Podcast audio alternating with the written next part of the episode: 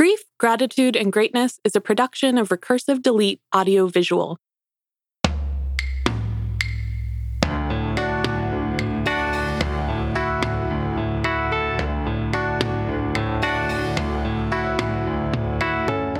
Grief, Gratitude, and Greatness explores our relationship with grief, the gratitude for our humanity, and the greatness we attain when we tell our stories. I'm your host, Sarah Shaul.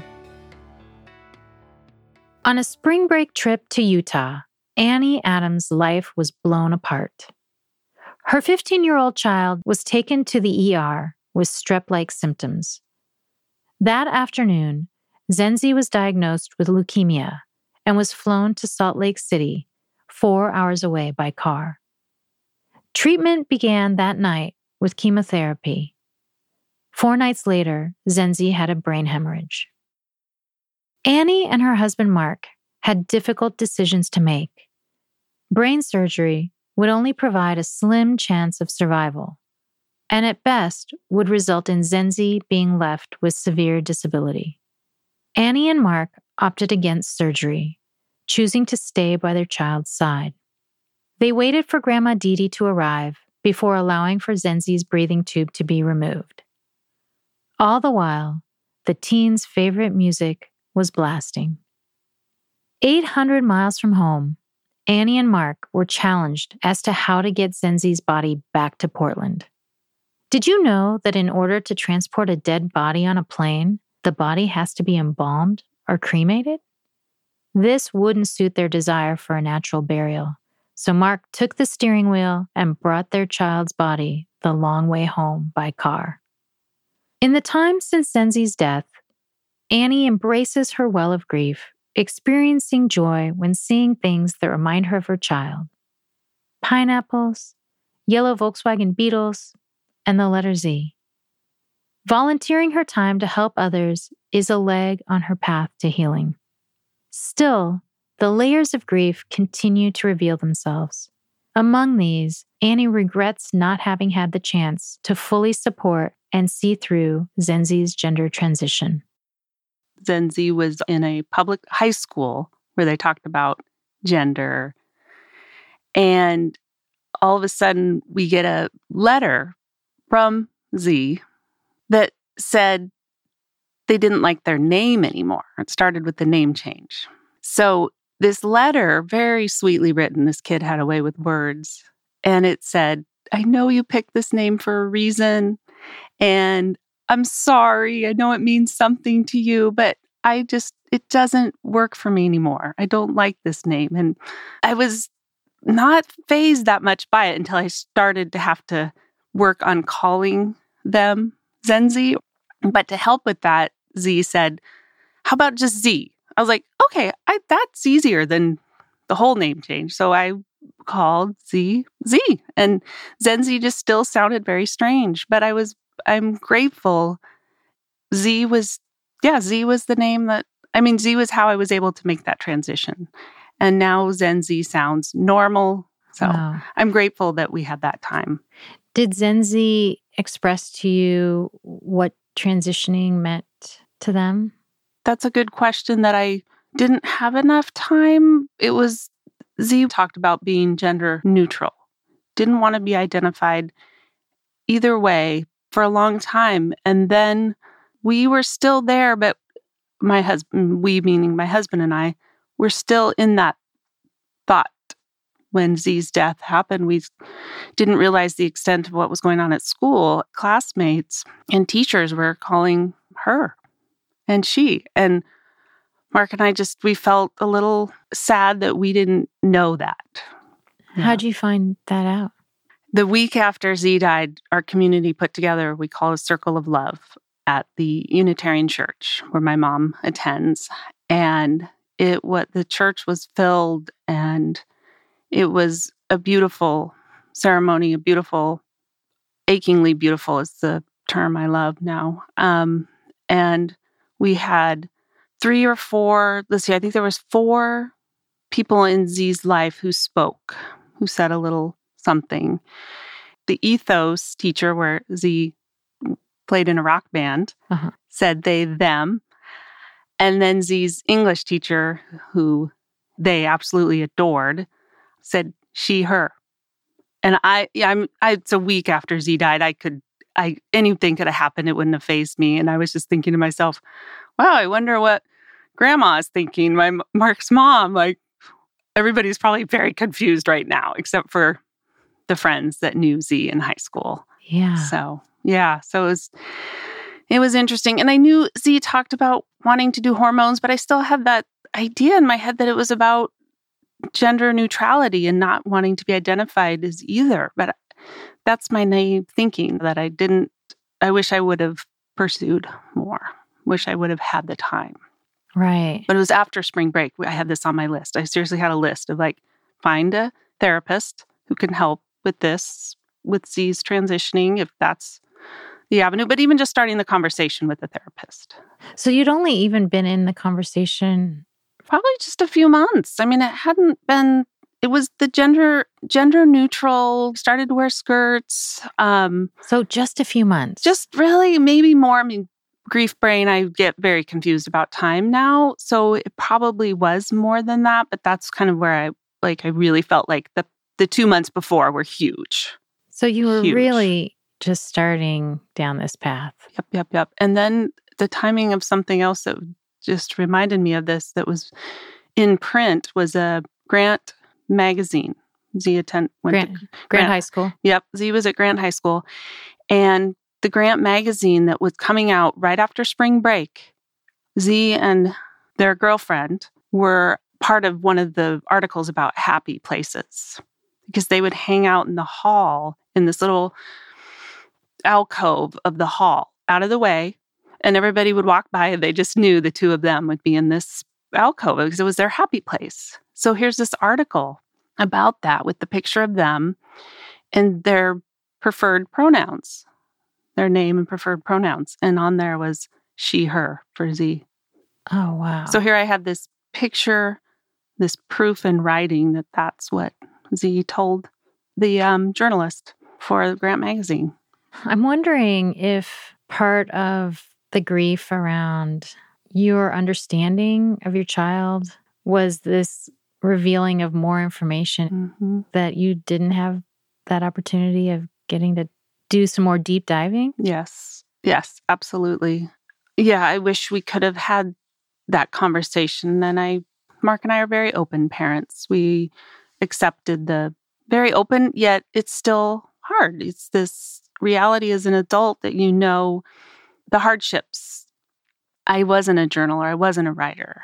And I knew just all those people that are therapists, and everybody says, write it out. And so Yeah. I just said, I'm going to write it out. And then, and I just, and they turned into Z, Dear Z letters. So and now I write Dear Z and I tell them everything that's going on because that's what I would do in the car when we would have our long car rides to drum lessons. And I would just blah, blah, blah. Well, that's where I think that's that's where we as parents have our captive. We have our kids captive is in their seatbelts in the car. Yeah. Because I feel like that's when we have some of our best conversations. and you're not too. looking eye to eye. So you're just, oh, so there is that kind of yeah, because that See? eye to eye, like even in the animal world, you know, that's there's something kind of uh, I don't know, like challenging or scary about that. So when I guess that's funny. There's the safety of being able to have that Mhm. conversation when you're not eye to eye. Huh? yep, yep. And that was a big parenting tip I took early on.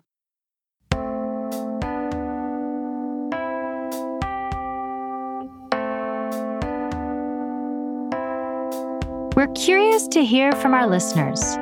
Do you have thoughts or reactions to something you heard in this episode? Or maybe you have an idea for grief, gratitude, and greatness and would like to share some feedback. We'd love to hear from you.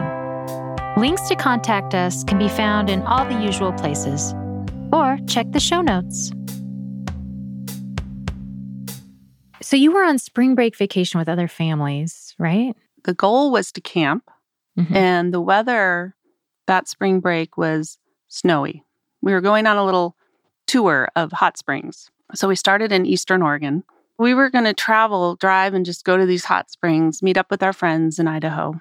But it sn- was really snowy. So we had to stay in a hotel the first night. Okay. outside of Burns. Needless to say, it was the spring break from absolute hell Sure. because of the snow, too. And we did camp one night outside of a hot springs in Idaho. Yeah, our destination was St. George, Utah. Okay. And that's very southern Utah. And we made it. And Z woke up that morning not feeling well at all. And there wasn't any indication prior to that? Well, well? thinking back and our uh, what our friend that we were with, she thought it was um, strep throat or mono. Yeah. And then that Monday morning, Z couldn't stop throwing up. Ugh. So we had to get in the car and just make it to our final destination. And again, we just thought viral. I mean, just didn't really. Uh, what we learned about leukemia is it can two weeks all of a sudden could just present itself. If you would have done a blood test two weeks before, it would not have been there. Really? It's that fast, and that it just presents itself with a lot of other symptoms. And and Zenzi had allergies, so even just the tiredness. It's the end of March. It's it just felt Oh, a yeah. 15 year old like just Yeah. They're all tired anyway. yeah, Or they, yeah. And I have so- a kiddo who's got pretty intense allergies. So, like, March is a tough time. It is, yeah. And I just was, I, of course, you know, I could beat myself up till the cows come home just thinking about the, the symptoms that I feel like I might have missed or that it wasn't normal. But St. George, they would not, they said, you need to get to the closest children's hospital, which was either Vegas or um, Salt Lake. hmm I just asked, them, well, if this is your child, where would you go? And hands Yeah. down, Salt Lake has a very good children's hospital. So they, yeah, they got us onto a ambulance to the airport. Airport got in a fixed wing plane. Z and I and three, um, three staff. Yeah. Um, and I will never forget the young man who was actually training and volunteered to come with us.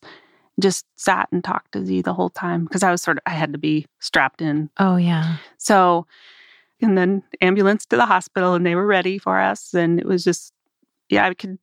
Now I look back and I I felt the urgency, but I still there's an eighty five percent success rate with the therapies now in place for leukemia. Yeah. And I, you know, still think that's 85 out of 100 live, but there's still 15 out of 100 who won't survive.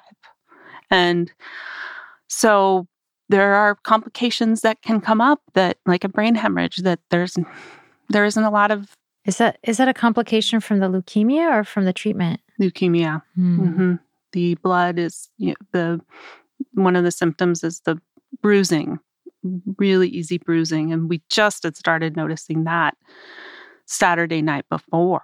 Okay. and it wasn't even that. So, but still, again, just not. You just don't think your 15 year old is going to be diagnosed with leukemia, especially on a trip. Why do we think it's not going to happen on a trip? I don't know. Right. Right, So- because because when you imagine a trip, it's you're not you leave all your cares behind. That's why you go on a trip. hmm Um, so yeah, here we are in Salt Lake. Mark had a drive from St. George to Salt Lake to meet up with us. did your friends come along too, or did- No, they stayed in, in they stayed. Yep. Yep. I think we were also dazed that we just not, we didn't know what to do. I don't think any of us really knew what to do. I was just like a robot and could not believe that um where the where we were what we were doing we were would you say 800 miles from Portland to Salt Lake is 800 miles. We're 800 miles from home. We have our van, our VW old van that we're driving around with the trailer on the back. Yeah, there we were in the hospital trying to get used to that.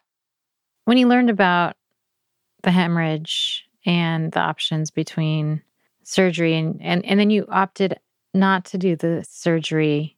I was there staying with Z that night in the hospital when the it was very apparent that they were very disoriented. And the nurse there I wasn't quite I don't think she caught it.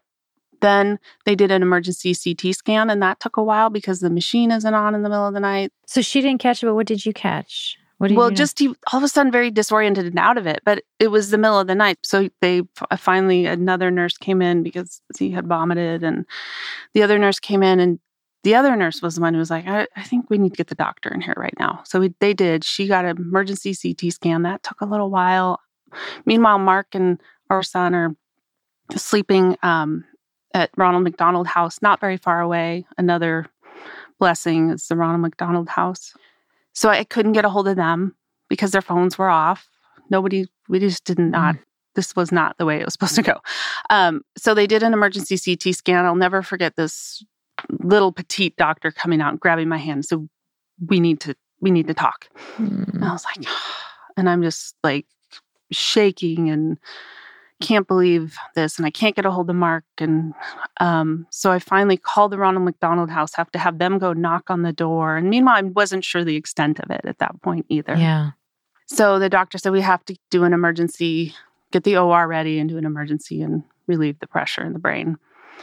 Then we witnessed just the ICU doctors are there about saving and doing whatever it takes. Yeah. And then the neurologists are there and you can see there's a difference in the two because of how they're approaching this. And then all of us, and we see this and we witness their sort of, they're having this big conversation about it, about what shall we do? And I really got a sense when the doctor, neurologist we hadn't even seen yet, sits down with us and he says, I can take your child in into the OR and there's a 5% chance. And if I do, to be going to be very disabled.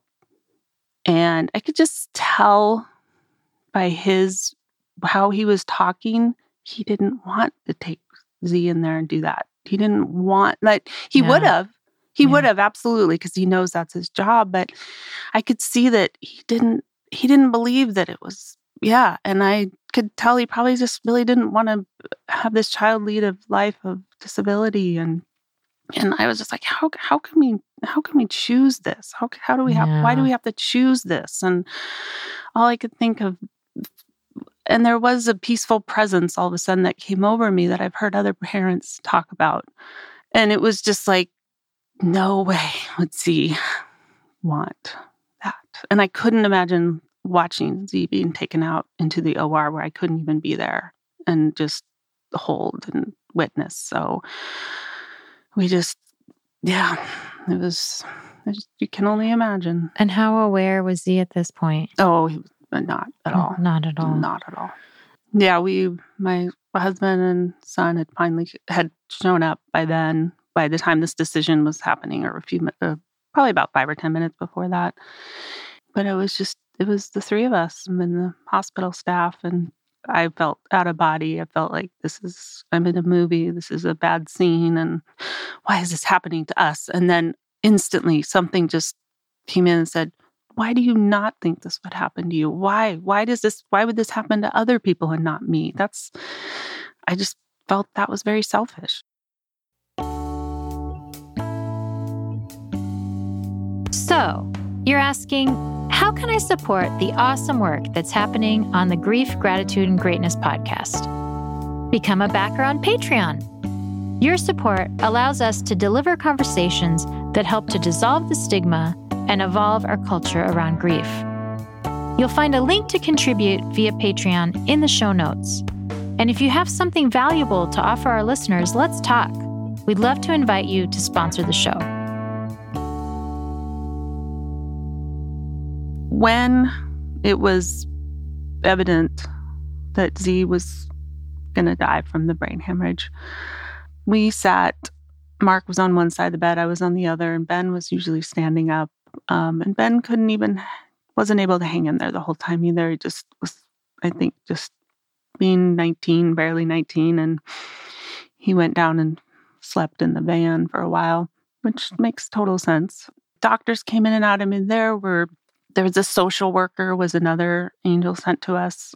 I'll never forget that man and he wasn't our normal social worker who we'd been working with. So but he knew he just yeah there was a knowing that he was meant to be with us too. And then we decided as we're all waiting i mean it was hours and hours and we just started to play some of zenzi's favorite music. Zenzi loved loved loved avenged sevenfold a metal band. A metal band now that I've discovered has a heart and a soul. Yeah. They're amazing. And the drummer, Z was a drummer, And the drummer that Z idolized was the Avenged Sevenfold drummer, but had died in 2009, I believe. And come to find out that Zenzi was writing letters, journaling to Jimmy, the Rev, the drummer. Wow. And Dear Jimmy. And then I didn't find this out till after I was writing Dear Z letters. How'd you find out? Uh, we when we finally had the energy, we looked at some of these writings Yeah. and would just share the just share with Jimmy. It was as if oh my gosh, do they have this soul connection? Do they something like it was? I just chills. But so we played um, music for Z, some of the favorites that, and we got to play them pretty loud for uh, a ICU. It was yeah. My mom got on the plane and got to us, and we waited for her before we had them take the tube, the breathing tube out, and just held Z's hand. And there were things I wish that we, I would have thought about more. And that's even how long to stay with the body after. I mean, you're in the hospital. It's just so tricky. But since I've done a lot of research on death and dying, and a book given to me was called Reimagining Death yeah.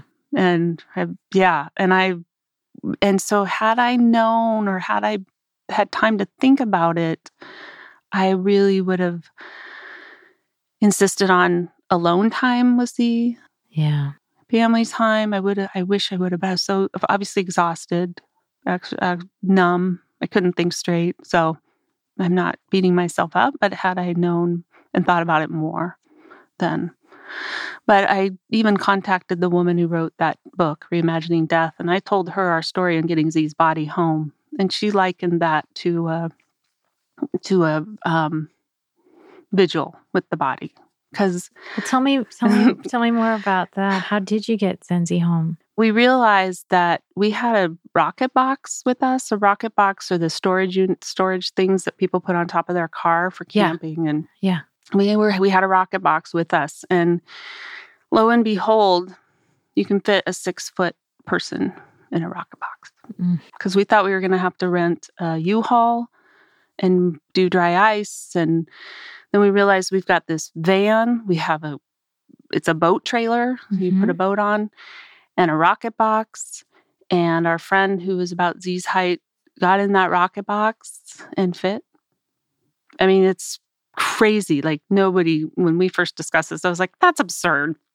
But we had this these tools and we they Mark and two friends um picked up Zen's body and they but before that they smudged Mm. they went to this beautiful park in Salt Lake and they did this ceremony around the rocket box, around anything that went in the rocket box.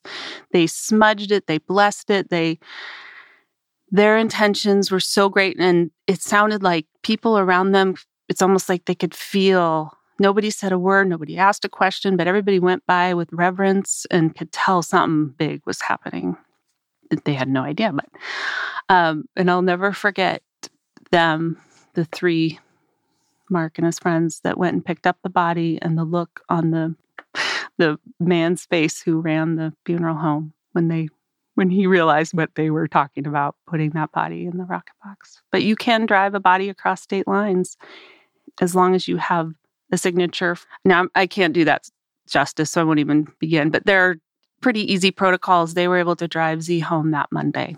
just the image of this vehicle on the highway and i just i just imagine like all these you know I, I think about like you know like when people have the like just married you know and they're driving their cars with the just married and the cans and streamers and you know and everyone acknowledges that like to me there like you say that reverence of preparing the rocket box and the, was it a, did they drive all in the same vehicle or were there is a mm-hmm. caravan So No, there was a- they were so the same car. but just or even you know like a hearse you know just the the way mm-hmm. people just kind of it gives us this pause and uh, I- i'm sure nobody had any idea what was going on but in my mind's eye there was just something so and i'm not even religious but like holy about just this vehicle traveling with you know and and Zenzi being elevated to the top of the vehicle, right? no, like almost on the trailer in the back. Okay. Because it was a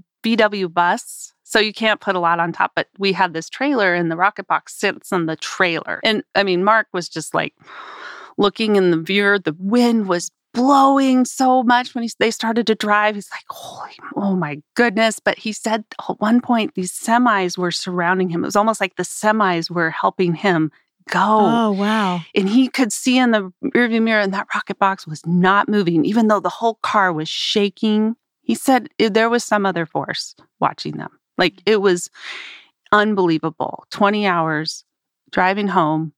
And they, you know, of course, yeah, there's just stories of like having lunch, you know, like we got to make sure we can watch the rocket box, you know. So there's just a lot that went into that. But I was not going to embalm my child and put him on a plane. And I just, no way. So we just kept at it. We had great help and support from our friends we were with. And they, one, one family have been involved in a natural burial cemetery up in Oconee Ranch in Washington, or it's outside of, but it's attached to the ranch. So I had known about this um, burial grounds and I thought that's where I, Z would want a natural burial. But then I remember, oh, wait, Z loves Portland, loves it. So there is a lovely natural burial here place at Riverview. Mm-hmm. Yeah. So that's, um, we have a view of Mount Hood.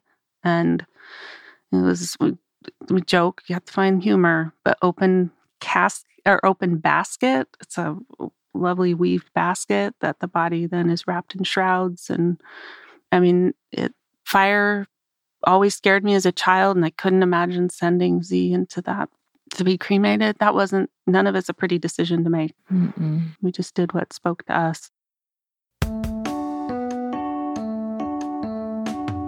Thank you for listening in to this episode of Grief, Gratitude, and Greatness. We appreciate you following the work we do and would love it if you'd share us with your friends and family. Your recommendation helps us reach more ears and build upon the work we're doing. It started with even just reading near death experience books and finding a little hope there that we don't just go to nowhere. We're where is he? Where, where, what is this? Um, and I was blown away by near death experience books. And one thing we were able to do in the beginning was actually read, read about death and dying. And we just absorbed books because nothing else was appealing. Um, and one book that we were um, given was Healing After Loss by Martha Hickman. And she, her 16 year old daughter died on a family trip in a horseback riding accident. And so Martha made this book, and it's just a daily reflection, very simple because she knows, and especially in the right after the loss, how numb you are and you can barely remember anything. So she just gives you little anecdotes. But she also talks about how a couple weeks before her daughter died, her daughter said a few things like, Well, mom, when I die or if I die or something that mm, Martha looks back on and was like, it's like her soul knew. Did her soul know she was going to die? Why did, and I've heard this other stories, especially with kids and teens, little indications. And for us, it was two weeks before Z died my husband had given Z the task of writing on our whiteboard in our kitchen that we used to keep track of what people were doing, what the family was doing for the day, and started then turning into quotes once Ben left home and there wasn't as much to keep track of. And so the quote Z put on two weeks before they died was Albus Dumbledore quote, It is the unknown we fear in death and darkness, nothing more. So, two weeks before, I'd forgotten all about that till I got home from Salt Lake. I read that and I just fell to my knees, just sobbing, like, what? Why? Is this just a reminder to us? It is the unknown we fear in death and darkness, nothing more. The direct quote from Albus Dumbledore is tad different, but Zenzi's version is better. and the kid loved Harry Potter so much. So, yeah, so things like just reading Healing After Loss every single day, every single morning, we still read that. And she gives hope that it's going to get better, but you have to intentionally grieve. Recently, we found the energy to volunteer at Camp Erin, a grief camp for kids put on through Providence. My husband and I both did that powerful because they talk about grief. They encourage children to talk about grief and their loved one that died and not just stuff it somewhere. And I started volunteering at the Dougy Center. I'm a uh, I help with the adult support group while they're the siblings of their children that died are in their support group. Mm-hmm. And then I've also, my husband and I are starting a Helping Parents Heal as an organization, nationwide organization that helps parents heal. And there's no, there's no um, regular meetings in the Portland area. So we're starting regular meetings for Helping Parents Heal and in hopes and just of connecting with other parents. Do you think connecting is like the number one? For us, um, finding people who really understand that um, the death of a child is of any age is just not what it just is so out of the norm. And not really though because it does happen a lot and but it's not what's supposed to happen mm-hmm. we we are not supposed to outlive our children. Mm-mm. nope. That's, and that's yeah. that's the that's the thing we bought into right? Mm-hmm. yeah we did yeah it's just finding the beauty where I can, finding the peace and the joy, and embracing Z's friends. They're huge help, huge help. Grief, Gratitude, and Greatness is a production of Recursive Delete Audiovisual in Portland, Oregon. This episode was produced and edited by Jack Saturn. And me, Sarah Shaul. The music was by Samantha Jensen. Visit us online at griefgratitudegreatness.com. You can also follow us on Instagram at griefgratitudegreat. Subscribe to our show on Apple Podcasts, Stitcher, Overcast, or wherever you like to listen. And leave us a review. Your feedback helps our show and helps us find new listeners. If you have a story of your own that you'd like to share, or topics you'd like to hear more about, we'd love to hear from you.